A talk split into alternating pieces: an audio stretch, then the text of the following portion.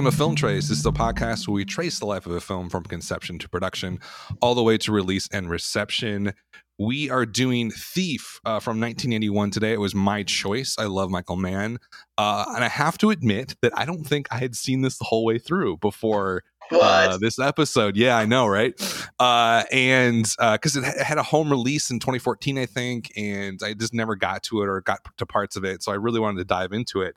Uh, we have Chris with us as always, and we have a special guest, uh, Mike Field from Forgotten Cinema Podcast. Uh, Mike, say hello and kind of tell us a little bit about your podcast and about you. Uh, how you doing? Uh, thanks for having me. Uh, uh my podcast is called Forgotten Cinema, and uh, each episode we take a movie that you know you always remember the movies that first come out, and you watch them with your buddies, and then you don't ever talk about them ever again, and you know yeah. you, you, wonder why you know why you don't. That's not in the general lexicon of conversation. So we break down one of the movies, kind of the same thing you guys do here. You know, it's a little free flowing. Uh, we talk about you know everything around the movie, what we what we thought about the movie and just kind of its uh, uh, reception and what audiences thought about it and why it wasn't forgotten. Uh, we started this uh, May of 2019, so we're still going strong. And uh, yeah, that's it's. Uh, talk, well, I I love talking about movies, so the podcast comes very easy for me. yeah, no, absolutely. And you guys are like what season eight now just started, right? Yeah, we just started season eight. Uh, th- we break them up so we can just have different things going on. Like our season five was audience choice, so we had we had people throw suggestions at us, and we we chose them. Uh, it was good to start, but we got some movies that we were just like, oh, I can't find anything nice to say about this one. I love that. That's good. That's good. Um, what's your latest episode? Uh, the one that just came out was uh, Romy and Michelle's high school reunion. Uh, Ooh, nice oh, one. Nice. Yeah, yeah we we, one. we tried to do a couple. We've tried to do a, a few Valentine's Day uh, movies for the for the month of February. So we did Beautiful Girls before that, and oh, I think nice, next yeah. week we've got I Love You to Death, the Kevin Kline movie. Oh, oh, my god, I forgot about that. I one. know. That's kind of the point of your show. Exactly. That's great. So, how did you know? You guys did an episode on the Thief back in, in November. Why did you guys pick that one? Why do you? Why did it stick out to you? Well, the one thing about our, uh, the one thing about myself and my uh, partner Mike Butler, the two Mikes, is that he is about ten to thirteen years younger than me.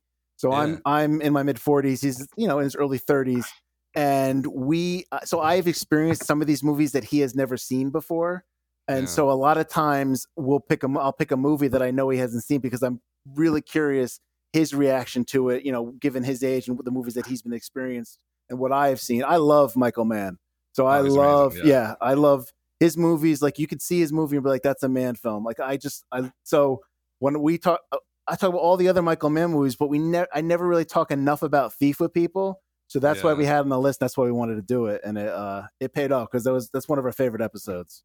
That's great. Yeah, I really enjoyed it. Um, so, Chris, do you want to give us the overview on Thief and what it's all about, like the general stuff? For sure. So, I mean, this is a movie that uh, is, yeah, somewhat forgotten, but it's also kind of emblazoned in us. Uh, can we call ourselves manheads? Is that dumb? It's pretty dumb. no, it's fine. I'm going with it. Uh, I mean, it's it, it, it's something that you know a lot of people were waiting for because, like you said, it was not on home video for a long time, and uh, you know. Dan and I, you you were we were born right after the movie came out, um, and it's got the, the, probably the shortest log line of any movie we've covered here on Film Trace. Uh, a former ace safecracker, played by James Caan, is trying to go straight if he can score one last big heist for the mob. Like that's like I... classic old school, like one last job and you think that, you know, I remember throwing this on when it was finally released on home video because, like you, Dan, I've been obsessed with Heat. I actually think I, I mean, maybe this is her- heretical, but I maybe like the insider of oh, okay. a couple a couple notches more. Ooh, okay, Ooh, um, that's, that's an interesting interesting take. yeah, um, but uh, and so I was honestly very uh, skeptical. Like, okay, so it's it's a debut feature. Um, we'll probably see some of those signature uh, Mann moves, but it, it, I'm guessing it's a work in progress. But uh, I remember being so blown away because I don't think it's I don't think it's that much lower in quality than Heat or The Insider. No, I don't think so at all. It's definitely. And someone said this. He like Mann just came fully formed right mm-hmm. in this film like and there's so many things about it that sort of stick out the the style especially the story stuff and sort of the technical aspects are definitely all there, but it's just like the Mann vibe is there. Mm-hmm. Uh, and it's like, is it easy to I- imitate that vibe? I don't know. It seems pretty specific to him. Uh, and you can just pick it out immediately. And there's some shots in here, like looking, I think Heat is probably in my top five films of all time, which is kind of maybe ridiculous to say, but it's true. Um, and I watch it every, you know, once every two or a couple times a year. There's just shots in here that beat some of the better shots in Heat. I mean, it's just beautiful stuff in this film. Um, you know, and I think it just kind of started out and talk about what this movie is all about. It has a very, very genre y start, right? Uh, the criminal who had a tough life, was in prison for a long time, I think 10 years or something like that. Basically, all of his 20s were in prison, went to prison essentially for stealing $40. So part of his life has been totally sort of um, removed. Uh, and now he's out still committing crimes. But he wants to go straight. It's a classic tale, classic noir tale. Um, and I think that, you know, from that foundation, that genre foundation Mann does all of these different flourishes not just with like the cinema cinematography but also with the writing and the characters. And james caan i mean he he shows up here. Um and it's interesting To do older I could do younger people would they even number one know about this movie? And how do they know james caan? Do they know him from what? From, from vegas? Yeah, which is a great yeah. movie yeah, right. They're gonna know him from Elf, right? Um, what else? He did the voice in uh, Cloudy with a Chance of Meatballs. Uh, he was in Bottle Rocket, which I know is uh, Chris and I is one of our favorite films. Mm-hmm. Uh, and he almost plays like a, a, parody of himself in that. I think yes. it seems like. Yeah. Uh, and so James Caan is just you know super powerful in this. Um, you know, like where do you think this came from? Man why is Mann so fully formed here? Why do we think that that is? Like how where did he come from? Like why is his debut film better than 99% of you know films where someone had been doing it for a decade or so? What do you guys think is special about Mann where he sort of showed up and hit a home run on his first film? Uh, he's a, he's got great confidence. Great filmmakers have to have confidence in what they want to put on screen. It's not just they're trying to please anyone. They know he has a vision and he's confident in his vision. He wants to use, you know, he wants to be as realistic as possible on screen. Yeah. And I think when you have confidence like that, you're that that's going to show through uh, in anything you do. And he's got a he's got he just has a style that he believes in and he goes for it. And he just it's it just works. It, it you know it may, it may not work for some other people, but it works for him. Yeah, no, 100%. I think he yeah, he's uh he had some success when he was younger, right? Like he got into film, got his masters in film in London, spent some time in the UK doing commercials, then he got into TV for a while. Uh, and then he shows up with Thief and just sort of, I think, knocks it out of the park. It is interesting, though, that, you know, us at our age, we view Thief as like, oh, this is a really good film, obviously. But back then, it, it, kind of was a dud, right? Like it did not mm-hmm. really connect with people um like it c- connects with like film nerds and film snobs, right? like, us? which is what we are, right? Let's all be honest. Um, it is fascinating that like what do you? Uh, there's one the one thing that sort of stands out to me in sort of thinking about the film when it came out was that why didn't it connect with people?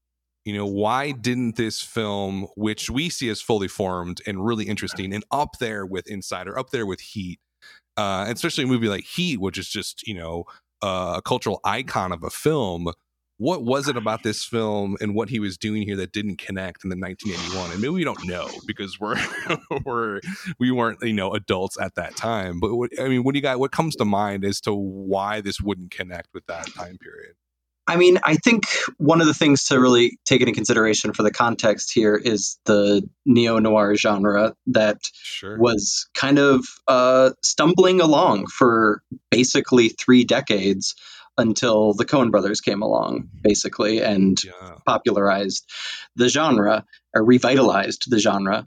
Um, and, you know, you had like once again, great films in retrospect coming out in the 70s and 80s that matched that kind of very atmospheric, moody crime film uh, vibe. But I mean, like Long Goodbye, like it's seen as a masterpiece today, but it was kind of one of Altman's duds back in the day. Um, totally, yeah. The only exception to this rule is probably Chinatown, right? Um, sure. And so I think it's interesting to see that this was kind of like a hit or miss uh, attempt, and you know, Mann making that classic jump from TV to film, and we see it once again, you know, hindsight is 2020. He, I think you hit the nail on the head, Mike, is like he had this confidence and he just, he, and his confidence was so singular that he, you know, one of the probably uh, lines that keep coming up in interviews about the production of Thief is just, you know, these arduous work days where they would just put in this elbow grease. And as has been the case so many times before in film history, you have a tendency to you know not people don't see that when they see it on the screen for the first time. It takes that time. It takes the aging process to really sit in and uh, congeal until people finally realize like how much specific work went into making this movie. Because now we have the whole filmography of Michael Mann out in front of us and yeah. we can point it all directly back to Thief. Right. You know, yeah, and that reminds me of like, oh, Mike, go ahead. I was just gonna just piggyback uh, on the why this maybe didn't get you know acclaimed when it came out. You also have you're in '81. You're at the beginning of the you know the mm. blockbuster. You know, you have Jaws yeah, at 75. True. You got Star Wars 77, and that's all they're probably looking at. That's all that the studios are probably looking to put money behind, and that's all the audiences are looking for. So maybe this is one of those movies that doesn't fit within that framework of the big summer blockbuster. Yeah. So it kind of gets lost, which is probably uh, a case for a lot of a lot of movies that come out around this time that are you know just as good as Thief. Yeah, no, hundred percent. Like it, it, has a very sort of it has a sheen and a richness to it that may have been over the heads of people, or just sort of in the marketing and stuff. They'd be like, "Well, what is this all about?" Right? um, Mann had that confidence, but like overall, the film feels pretty modest uh, yeah. especially for wait, wait, wait, 81 like there i mean like it like we just mentioned with the log line like it's a very simple story and yeah, it's it, oh, it's it's point. quiet right uh, yeah. you know there's like this the um, um, incredible shootout at the end but other than that like the movie's pretty low key especially when you compare it i mean mikey made a great point. point 1981 the biggest blockbuster of that year was Raiders of the Lost Ark, and number two is On Golden Pond. So like Thief doesn't doesn't match with either of those in any way. It doesn't really register, does it? I guess on that level and sort of that blockbuster um, popcorn level. Um, well, let's let's dive into how this thing actually came into being because I think it's a pretty fascinating story. I mean, out of the notes that we have about the conception of this film, you know the one that really sticks out to me is how it actually got made mm-hmm. right so um you know uh, james Caan sitting on the set of i guess it's godfather chapter 2 uh, he's outside his trailer michael mann who a guy he doesn't know says hey can i talk to you uh, he says can, can i show you a script that i've written uh, and then james Caan reads it and then essentially gets the thing, It loves it, gets this thing in motion. Uh, and he gets Jerry Bruckheimer, and I guess his brother also, Ronnie, was a producer on this, which he mm-hmm. didn't really produce much after that. Um, it's just a weird sort of, does that happen now? Like you think about like how this come came into being, it seems a lot of happenstance. Number one, why was Michael Mann on set? Does anybody know? Can we figure that out? Why why he was there? Maybe he like he was, sneak on set, right? Making a commercial next door or an episode of some you know TV show and yeah. he just wanders over and he's thinking, okay, which of these actors are rich? I'm going to stand by their trailer. but it also seems like, I mean, can you imagine any other actor in this role?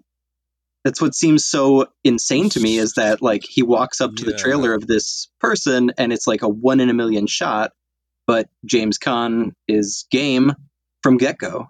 So one of my notes from our previous episode was that Jeff Bridges was Mann's first choice to play. Frank. Oh, really? Yeah, yeah. I mean, I, I, could you guys see that? Like, no, how do you? I, I, don't. I can see a shimmer of it, but like, no, not the core, not the core no. of who this person is. All I think about is the scene in the diner, and I can't think of anybody else doing that scene but Caan. No. And that's not the scene in the diner is like the one that sticks out. It's James Caan, you know, it's his favorite scene that I think he's ever filmed. He said that multiple times um, you're right. That's a it's a very tough scene to pull off mm-hmm. as an mm-hmm. actor, because I'll be honest. I think some of the dialogue in this film is not great.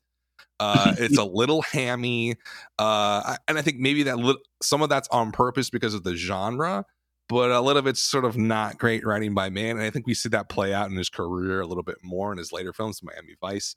Um, and so, without Caan in this film, would it ever really work?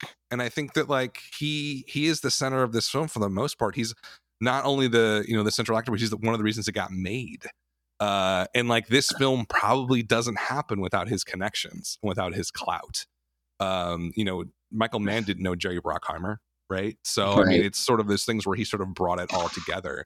One thing I, I I note too from like reading sort of the interviews and what Michael Mann was thinking about this film, you know, the the thing that we sort of already brought up, he had this confidence, right? But where does that confidence come from?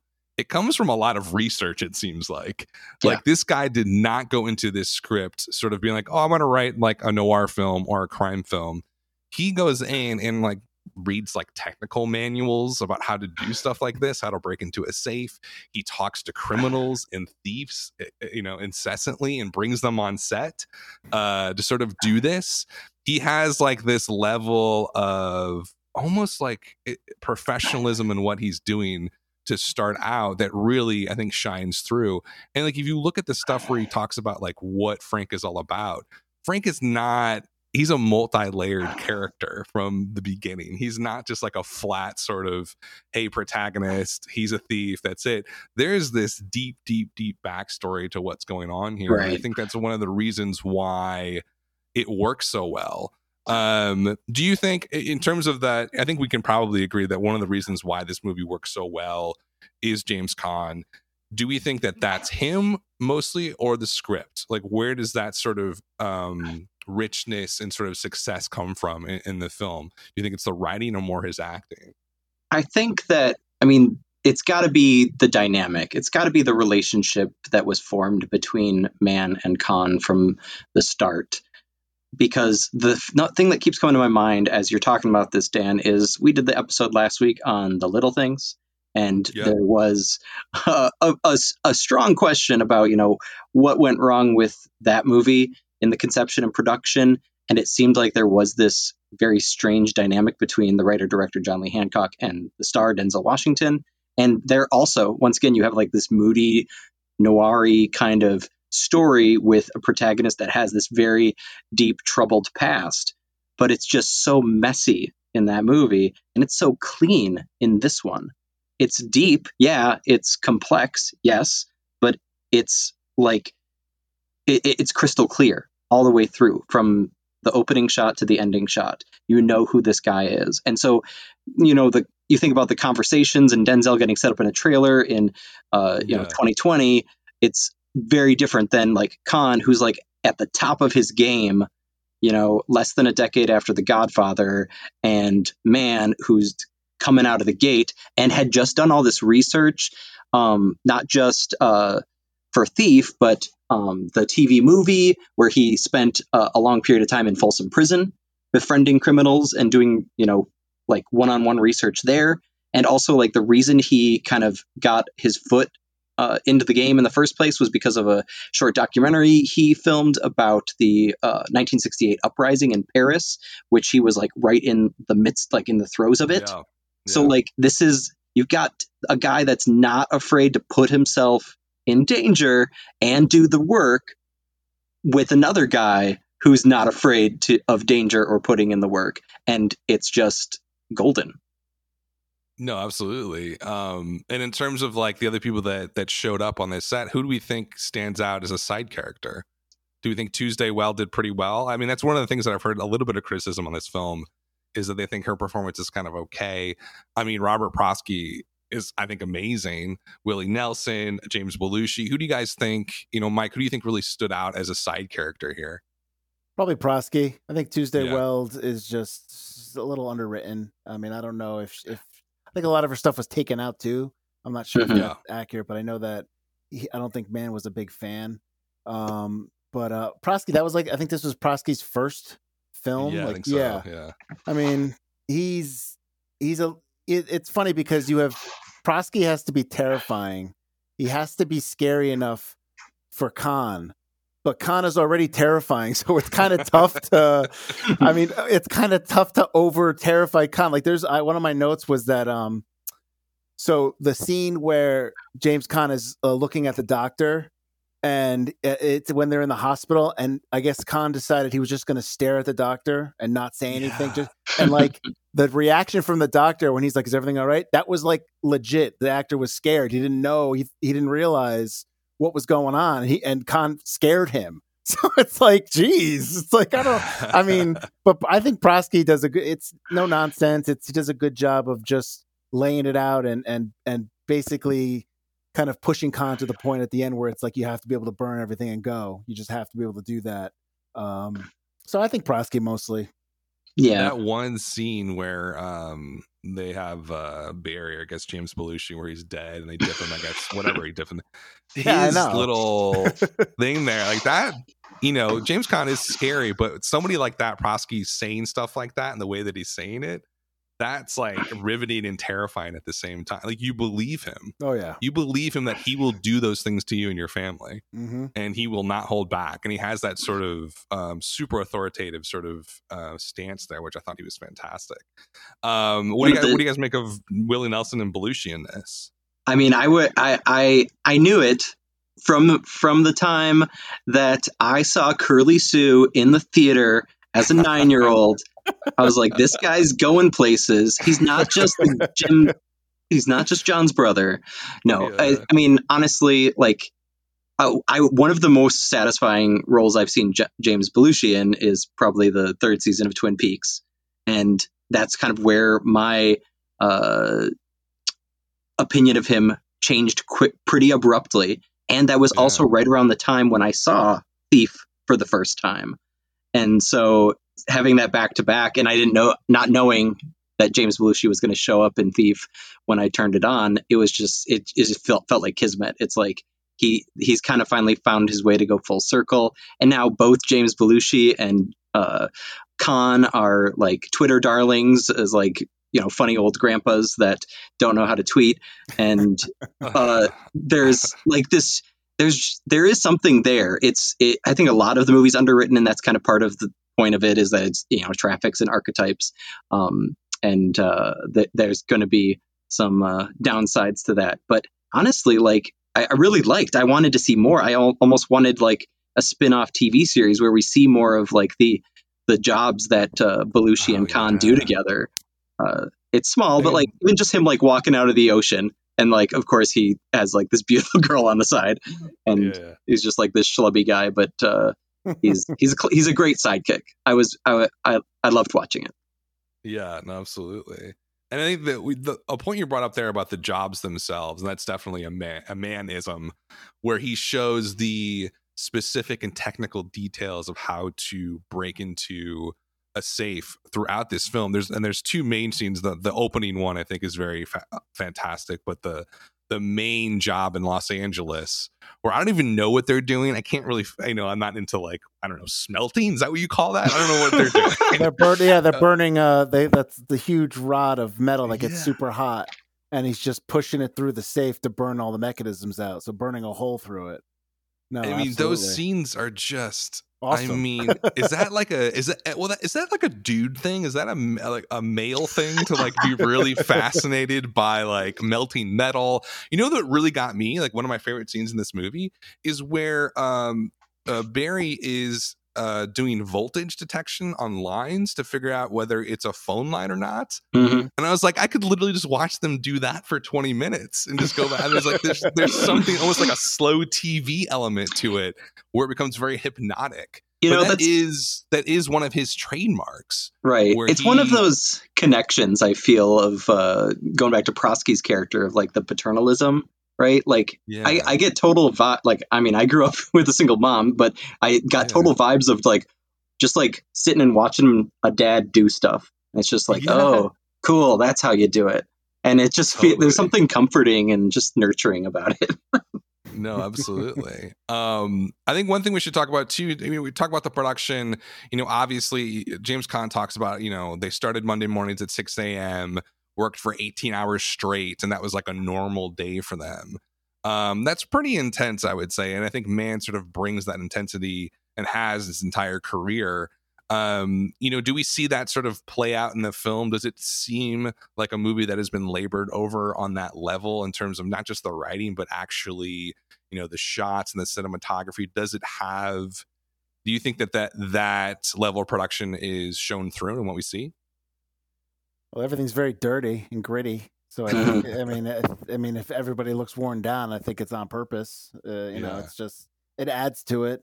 Just everything. Like one of the things I love about '70s films and early '80s films is just how nothing looks perfect. It's all just yeah. You know, it's there's it just reminds me of indie features, indie films, and you know, there's a there's a bit of a connection there with me that I just I just like that. I I don't like everything being perfect on screen. I don't mind the dirt. So I think it it only yeah. adds to it. Well, it's interesting you say that because like Mann has that weird high low element to his work. Right? Like there's there's shots in this. The one that really sticks out in my head is after the scene where Prosky sort of um you know, warns him what he's going to do to his family and stuff. He's driving to his car deal, or no, actually before that, he's driving to his car dealership, and it's like a shot of the hood of his car, mm-hmm. right, with all of the neon signs reflecting off it, and he holds it for like ten seconds with this beautiful soundtrack in the back. So there is this almost poetry mm-hmm. uh, to what he's doing, this um, lushness but at the same time you're right it's super gritty mm-hmm. um, and if you think about you know especially the ending with the blood and the violence uh, it's almost like a little bit over the top he does that sort of back and forth really easily um, and does that is that something you, that that that we think went on throughout his career? Do we see that in miami vice? Or was miami vice not good because it was all the sheen and not the grittiness I mean, the, oh no, you're you're opening up a can of worms. I want to stay in '81. I don't want to talk about. I mean, I think that I, I, the shortest answer that I can muster to that question yeah. is yeah. like, uh, I mean, it's the it's this it's a, it's a similar issue I think with like musicians, right? Is that you know they they, I mean, we are almost always. Uh, more drawn to early work because it feels more raw. It's like they're still figuring stuff out. They're younger and and I mean, I think Michael Mann for better or worse, like I don't like there's there's things I like about Miami Vice and public and no, I can't even say that. Um, but but it, it, just like he he's kind of running things by the numbers. I I have to admit I still haven't seen Black Hat, and I don't know if I should. Well, I kind of want to dig. I want to dig deeper on that part of it, though. Like I I would say that as someone who you know loves his work, you know, Thief, Manhunter, and you know, like going up to Heat. There's definitely a period there where mm-hmm. it's like, oh, like this is fine, all cylinders, right? As you get to Miami Vice and uh, Black Hat, which I did see, unfortunately, um, there seems to be something missing, and I want to find out what's missing. What's in Thief that's not in Miami Vice and not in Black Hat? Well, is Miami like, Vice here? Is did you? I know there's an extended version of Miami Vice. Did you see that? Because I, I, have that, not seen the direct. No, I heard that's better. I heard that's much better. So yeah, I, uh, that's. But I will say this: like with Collateral, even okay, because it's yeah. shot all on digital, it's got that graininess to it. It's got that dirt that kind of is reminiscent. And with the insider, you know, it, mm-hmm. that kind of adds to the, like the docudrama of it, just because it's you know just what the subject matter is about. Um, so I think those two films stand out to me as in terms of maybe more uh, earlier period Mann than it than yeah. maybe newer. Um, he doesn't have a lot of uh, he doesn't have a huge uh, stable of films that he that you can no. really you know go to. So he, he whether he picks and chooses or whether he just you know needs something to inspire him. Right. Yeah. No. Absolutely. Yeah. I think there's yeah there's just something special about this this one though. Right. About Thief in general. There's there is and maybe it's the Chicago part of it which is almost like its own character in this film. And I think, you know, I forget who said this in one of the reviews, uh, but um, you know, Chicago's Chicago is, I guess, the real. I think it was Scott Tobias in the Dissolve. He said Chicago's the real villain in this mm. movie, and not just the city, but the type of corruption that runs Chicago. Um, and I would say, and I think I said this in a text to Chris, this is the only movie I've ever seen that makes Chicago look cool. Um, because we grew up in this sort of shadow of Chicago. We know Chicago super well. We're there all, you know, all the time growing up. Uh, and it never came across as a cool place to me. Not even the fugitive. Across, Not even uh, the fugitive. I mean, the fugitive. Okay, that's a good point. That's a good yeah. point. Yeah, that's a good point. Uh, but is I mean, is Chicago cool in the fillet in the fugitive? It's more just like upper middle class. He's running around Chicago. Yeah, true, this true. just they has cool like um, yeah. this like o- almost makes it seem as cool as New York, which of course it's not. But uh there's something about it like how you know the chicago environment how do you guys think that really played into like could you set this in phoenix and it would be the same oh hell no i mean i mean I, I think it it might be as simple as this. And I thought of this when you mentioned James Caan being in Bottle Rocket, and uh, uh, Wes Anderson was also kind of the director that managed to come pretty fully formed. Maybe not as fully formed as Mann, um, because he he hadn't you know experience with commercials and TV like Mann did. But uh, A- Anderson uh, set his debut in the town that he was born and grew up in, and yeah. Mann did the same thing here with Thief. Like he very easily, it might have been easier for him to say, "Oh, it's fine, let's just shoot it in L.A. or New York," and that and it it would still have been a very good movie. But the fact that he didn't, and the fact that it is one of the few neo noirs that isn't set in L.A. or New York, makes it that much more special. And I think one other aspect of this that is just like turns everything on its head. Um, well, first of all, I did want to mention real quick that the, I mean, the fact that so much of it is set at night, right? Uh, of course, it. Chicago does not look pretty in the daytime. Uh, no. Uh, so yeah. that's part of it. But then, and I, I say that too as a pre- precursor to this. I mean, we haven't mentioned the mu- the music a lot yet. I mean, Tangerine sure. Dreams soundtrack, and I mean that's coming from Germany. And so when you're like, ha- and there's also kind of like this, uh, almost like Asian influence of uh, the lights and symmetry and reflective imagery uh, where you you're and you're basically showing Chicago through this filter of this very worldly view. There's a guy, our director, born in Chicago, educated in Wisconsin, and then spent a large part of his the beginning of his adult life in Europe. And so it's it's it's like looking at it through this interesting kaleidoscope. Like there's even like glimmers of like uh, I think one of the things in the Criterion essay is how it almost feels a little bit like Blade Runner coming the year after. Yeah, totally. Yeah. The way the the colors and the industriousness of the setting uh, feel, and I mean that that was the key to it is like finding uh, the beauty of Chicago in the nighttime and in the background music and all of that, and that's ultimately what makes Thief so singular in a visual and sonic sense, and I think that's what makes Chicago work so well for it. Well, it's interesting. Like in one of the interviews, he said he he wanted to put Chicago blues in it because that's sort of the music that he fell in love with right. in Chicago, and sort of he basically said I, I went away from that because I wanted. What does he say? Uh, I I felt that would be so regionally specific in the music choice. It would make Frank's experience specific only to Frank yeah. So I wanted the kind of transparency, if you like, the formality of electronic music, and hence Tangerine Dream.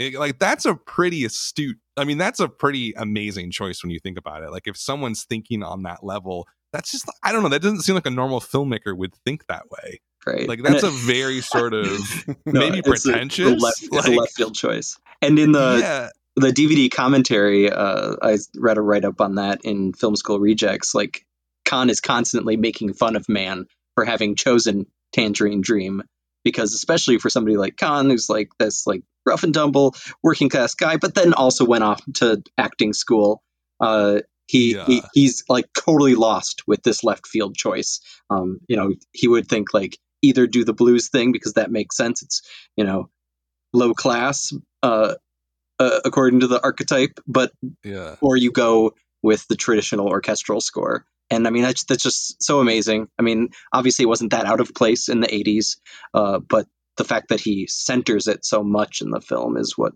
makes it so special. I think. Mike, what did you make of the music in this? Did you do you think that like it adds a lot to it? It's funny. Uh, I wasn't this their first movie that they scored. I think it was. It was yeah. one of the first that they actually did. Yeah, because I know they got voted. They got like a Razzie uh, nomination. Right. Yeah. I just I can't even fathom. That's well, one of the reasons I asked yeah. that question. It's like, why did this not? It seems like some of this some of this film just did not connect with 1991 at all. Well, and the music must have been part of it. Watch like watching it when the music comes on. At first, you're just kind of like, what? Uh, this doesn't this doesn't make it doesn't it doesn't fit. But then. Yeah it's looking back on it from 40 years from you're just like well it's the 80s okay this makes sense but back then when it first came on, I, I can imagine people were just like, "What the?" They, they, you know what I mean? They must have been they they must have been expecting the usual uh, suspects in terms of music beats and and and you know what the, what this type of movie would come. Okay, well, this is the type of score it's going to be. But it's just it it thinking back and watching it, I'm perfectly okay with it. I like it a lot. I think it gives yeah. it it adds something to it. But I can understand it being off putting for somebody who's yeah, not totally. familiar with Tangerine Dream or not familiar with their you know ascension in the 80s uh it's you know and just kind of like where they where they come from and where they are now where they were um now just it's i can see it both ways i love it i mean it it fits for me because you just you get into it, it yeah. see from the start though with this movie from the start when he's busting into that safe and then you realize yeah. that he's really busting into that safe like it's not like it's not fake. It's not props. They bought a safe. They, yeah, they yeah. bought all the tools. Like when you realize that, you're like, okay, I'm I'm I'm ready. Let's go. Let, let, let, let's see legit. some more. Yeah, exactly. Right. This is totally legit. So the music just adds to that. And what I'm realizing right now, I mean, we're talking about 1981. This is also the year of Escape from New York and John Carpenter's, you know, oh, yeah. iconic synth score. Uh, you know, three years after Halloween, and I mean, I think that there's also like that grittiness to that movie that where like you were saying mike if you if you matched it with something else gritty sonically it would it either be too much or it would be rote um, but by contrasting juxtaposing it with this kind of buzzing electronic music it just i mean it hits it hits harder yeah. like I, I i think the movie would be a little less memorable mm-hmm. a little mm-hmm. less special if they went with something a little more traditional or went with the weird blues idea. it kind of makes you it makes you pay attention. It makes yeah. you you know what yeah. I mean? Yeah, absolutely. Well, I think it's one thing too. There's there's multiple things in this film that you know.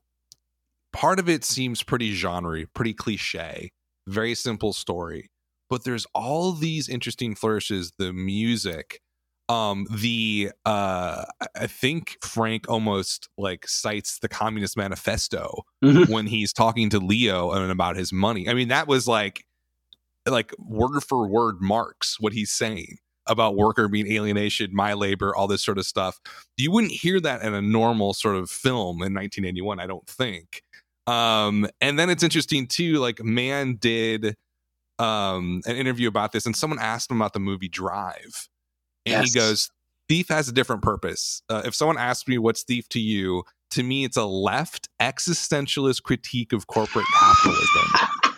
That's what Thief is. Uh, what is interesting is that no critics in the US got that. No critics in the UK got that. Every critic in France got it when the film came out. It was like a crazy kind of cultural litmus test or something. I think Mann said that like in 2014 or something. That's, cr- I mean, like, you know, watching this film, I've watched it a couple of times. Um, you know, and like that's a little bit of my background is sort of the Marxist left critique stuff. Like I did that sort of literary theory uh, in school. Uh, I saw that in the film, but I can't even imagine what a normal viewer, when they mm-hmm, hear that mm-hmm. stuff, do they pick up on that? Number one. Two, is it jarring? Does it make it seem weird or odd? Um, and if Mann had this intention, um you know how does that sort of play out in the film? Did you guys see that? Do you think it's a left existentialist critique of corporate capitalism? Well you take that one mike. Uh, yeah, I, I would assume that Mann was drinking one night and he was just probably like you know talking about it with it. oh yeah that's exactly what it's about I, like like drive i like drive but does Drive get made if if they didn't watch Thief? I mean, I love no, uh, you know what I mean. Like no, that's the kind yeah. of thing. Like Drive is almost like oh, I I watch Thief or movies like Thief, and I want to do something like that. that inspired me. Thief is just kind of like like out of no like man, it's it's from Mann so it's like it's yeah. just from his own experience, and it, I think that's what makes it a little bit more special. But no, he's totally he's totally you know sitting sitting on the sitting on the stage and, and just kind of like pontificating to a whole bunch of film guys, you know, about like what yeah, yeah, and, and, of course I would eat it up. I'd be like, oh wow, what a genius! What well, a genius! It works. Yeah. It works absolutely. yeah, I mean there there is there's an interesting detail that uh, uh, uh, Caan points out uh, because he he was kind of in on it supposedly, depending on what version of this you believe, but um, that he u- specifically used the word elected when he oh, is yeah, yeah. referring to like the the basically the the argument with Prosky's character, right? Um, and you know, is that is that a clue because it's a pretty esoteric word, especially for a you know a thief in a crime movie to use in the 80s. Um, but also, I think Mann made a good point in a lot of his research done at Folsom Prison and um, uh, uh, during the uprising in France, uh, where he wanted to really add into it. And I, th- if he did it on purpose, you know, in advance of this and not, you know, pontificating, I think that's very possible many years after the fact. Um, he did it with this knowledge in mind that a he wants to respect the kind of character that Caan is playing, right? That uh, in yeah. all, in most cases, with all that time that's spent in prison, the uh, especially you know people that are prone to want to educate and do things on their own and a lot of criminals are because they're self-made people even if they get caught and yeah. put to prison they they do end up educating themselves on a lot of these kinds of uh, theories or practicalities like one of the only things they have access to other than you know workout equipment and working in a you know uh, license plate factory uh, yeah. is books and I, I did like that that there was an element there that you could there's a, a possible reading anyways it's not overt there's a possible reading here that Caan's character did do a lot of thinking about what he wanted his life to be like when he eventually got released. And it wasn't just in terms of like, I want to take over Willie Nelson's thievery business and make bank. it's that he wanted to make sure that he was taking back the means of production. I don't know. Uh, oh, I love. There you go, Chris. I love that. That's good. What do we? You know, that's interesting. You say that. You know, the, one of the things that sticks out to me in this movie, and connect it directly to Robert De Niro's character in Heat, is this clear vision of what they want. You know, James Caan's his Frank's collage in this Hmm. is kind of bizarre. Yeah, it's right? a weird. That's kind of a weird, weird thing. thing. Uh, what do we like? What is Mann going for there? Like, here's just a man that has lost a lot and knows exactly what he wants and what he's going for. Is he? Do you think Mann's like criticizing that concept of having a specific plan because he ends up burning down his bar and his business and sending his wife away? Like, um, what is Mann? Do you guys think you know in terms of having that specific vision and how it ends? What is he? What is he trying to say here?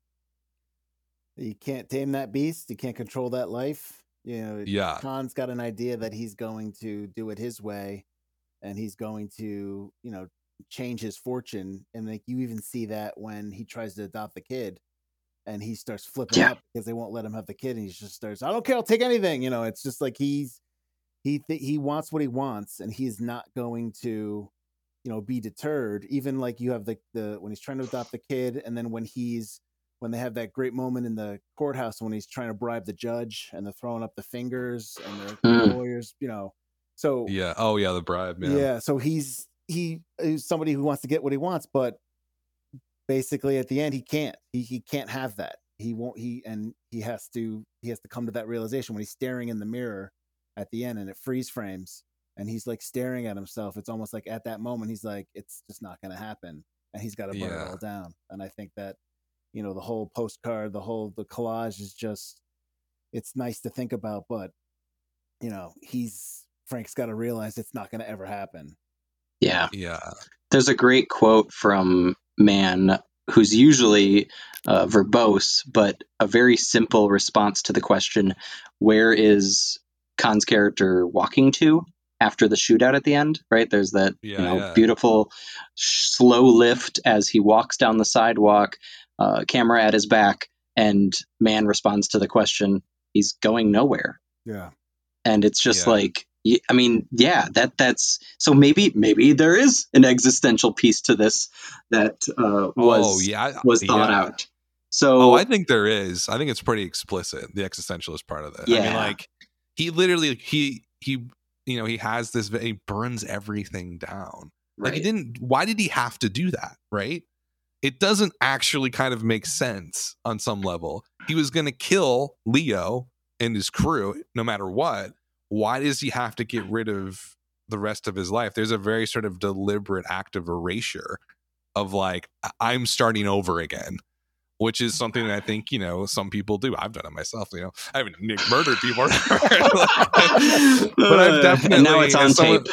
Yeah, wait, wait a second. the internet's forever. Um, no, but I think that like there is there's a very sort of specific thing that he is going for and trying like a an itch that he's trying to scratch with with I think specifically the male viewer, where it's sort of like this desire to just really become something brand new hmm. right uh and when it doesn't work out you just burn it all down get rid of it and start over again i mean it's also a very american thing mm-hmm. you know the constantly striving towards a new new life a better life something new so future oriented and the past is basically meaningless um okay, so we've talked a lot about what we love about this film. I think we got to say some negative things. What are some bad things about the? well, I did want to something up, that's that's not great about this. There, there's a there's a couple quotes because, like you said, it was not g- very well received when it came no, out. Um, and uh, we, I mean, we talk a lot about the more modern critics uh, that you know either bash or praise a lot of these films, and we see you know whether or not according to critical acclaim, uh, did these films succeed? And uh, there is a guy that I've done a lot of reading of that uh, I, I kind of hate. Um, from the New York Times, his name's Vincent Canby. He was he he was at probably the the towards the end of his career at the Times uh, when Thief came out, and he was basically panning everything. Um, but he has a very interesting quote in his negative review of the film. Uh, Mr. Mann may well become a very good theatrical filmmaker, but among other things, he's going to have to learn how to edit himself, to resist the temptation to allow dialogue that is colorful to turn all of a sudden into deep, abiding purple. I mean, there. I mean, there. There's. I, I disagree clearly because I've been saying nothing but good things about this movie, but there is a reading of this movie that I think is somewhat fair that because it so heavily traffics in archetypes and uh, there are some cornball moments, especially if you you know take the Razzies side of how the soundtrack plays in conjunction with it. But it, it, I mean, there are a couple moments, I guess, in the movie where I'm like, this is I, it takes me out. Like I don't feel that gritty realism, um, or I'm too uh, taken aback by just how silly it all is, even if I'm considering the time period that it's 40 years ago now, uh, as of this year.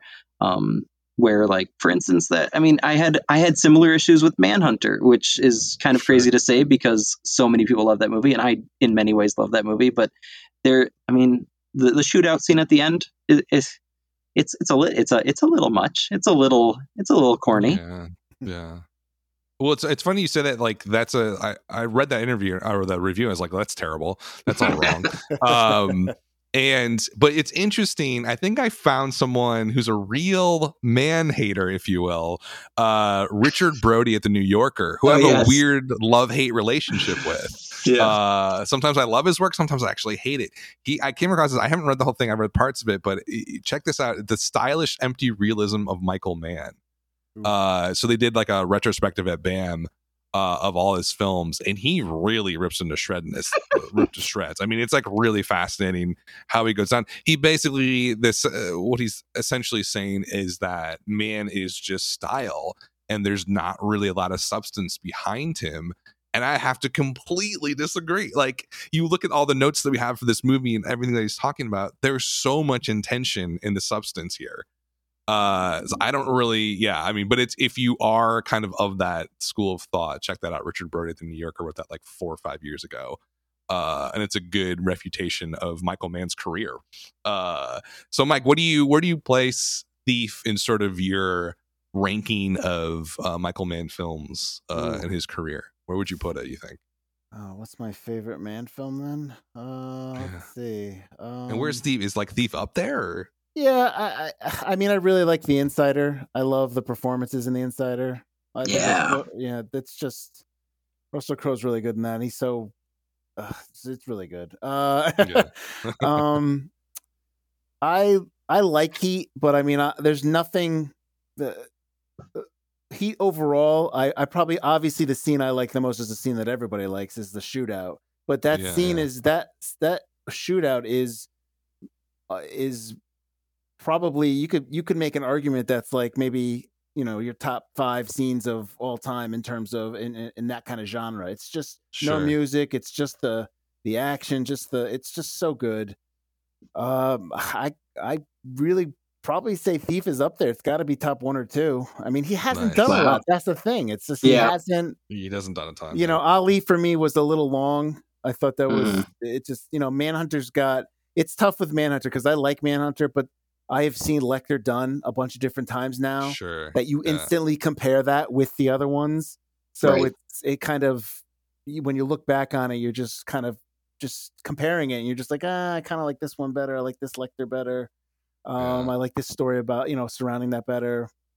Uh, have you I, seen Black Hat? You've seen Black Hat, I've seen parts. I've not seen it completely, but I've seen enough where I'm like, okay. No, pass, pass. it's not worth it. I'm telling you right now, it's not worth it. They just got oh, Ferrari man. coming up in 2022. Uh, yeah, I'd have to say Thief's up there. Yeah, I mean, I, yeah. I, I'll tell you what, I have, I want to see the Keep, and I have yet to see it. And I, I mean, yeah, I was reading about too. the Keep, and I was like, "Oh, this sounds so like just off the yeah. wall. I need to see this movie." bonkers, this right? Bonkers film. Yeah. Um, fantastic. Well, that's Thief. Uh, Mike, what? Uh, so, what's the next episode you guys got coming up here on uh, Forgotten Cinema? Coming up this week, we are we've got "I Love You to Death" with Kevin Kline and Tracey Ullman, uh, River Phoenix, uh, what's uh, Keanu Reeves, a bunch of people in this movie. It's based on a nice. based on a true tale. Love it. Yeah. Love it. We'll we'll check that out. And then Chris, what do we got coming up next week on Film Trace? Yeah, so I'm picking the new movie. Uh, I decided to spare us of uh, trying to pick apart Malcolm and Marie, though it seems like you already did that yourself, Dan. I don't know. One why. of the worst experiences of my life watching that movie. so instead, uh, coming to VOD this Friday is uh, the new Kristen Wiig comedy, Barb and Star Go to Vista Del Mar. It's one of the last remnants of uh, incessant trailers from my time at the movie theater, uh, way back when those were still open. And uh, it's finally coming out, and it looks like it might be terrible. It might be a curio. It might be actually secretly hilarious. I don't know. I, I'm, we, I'm we, will find out. find out. I am I am highly skeptical and worried about watching this.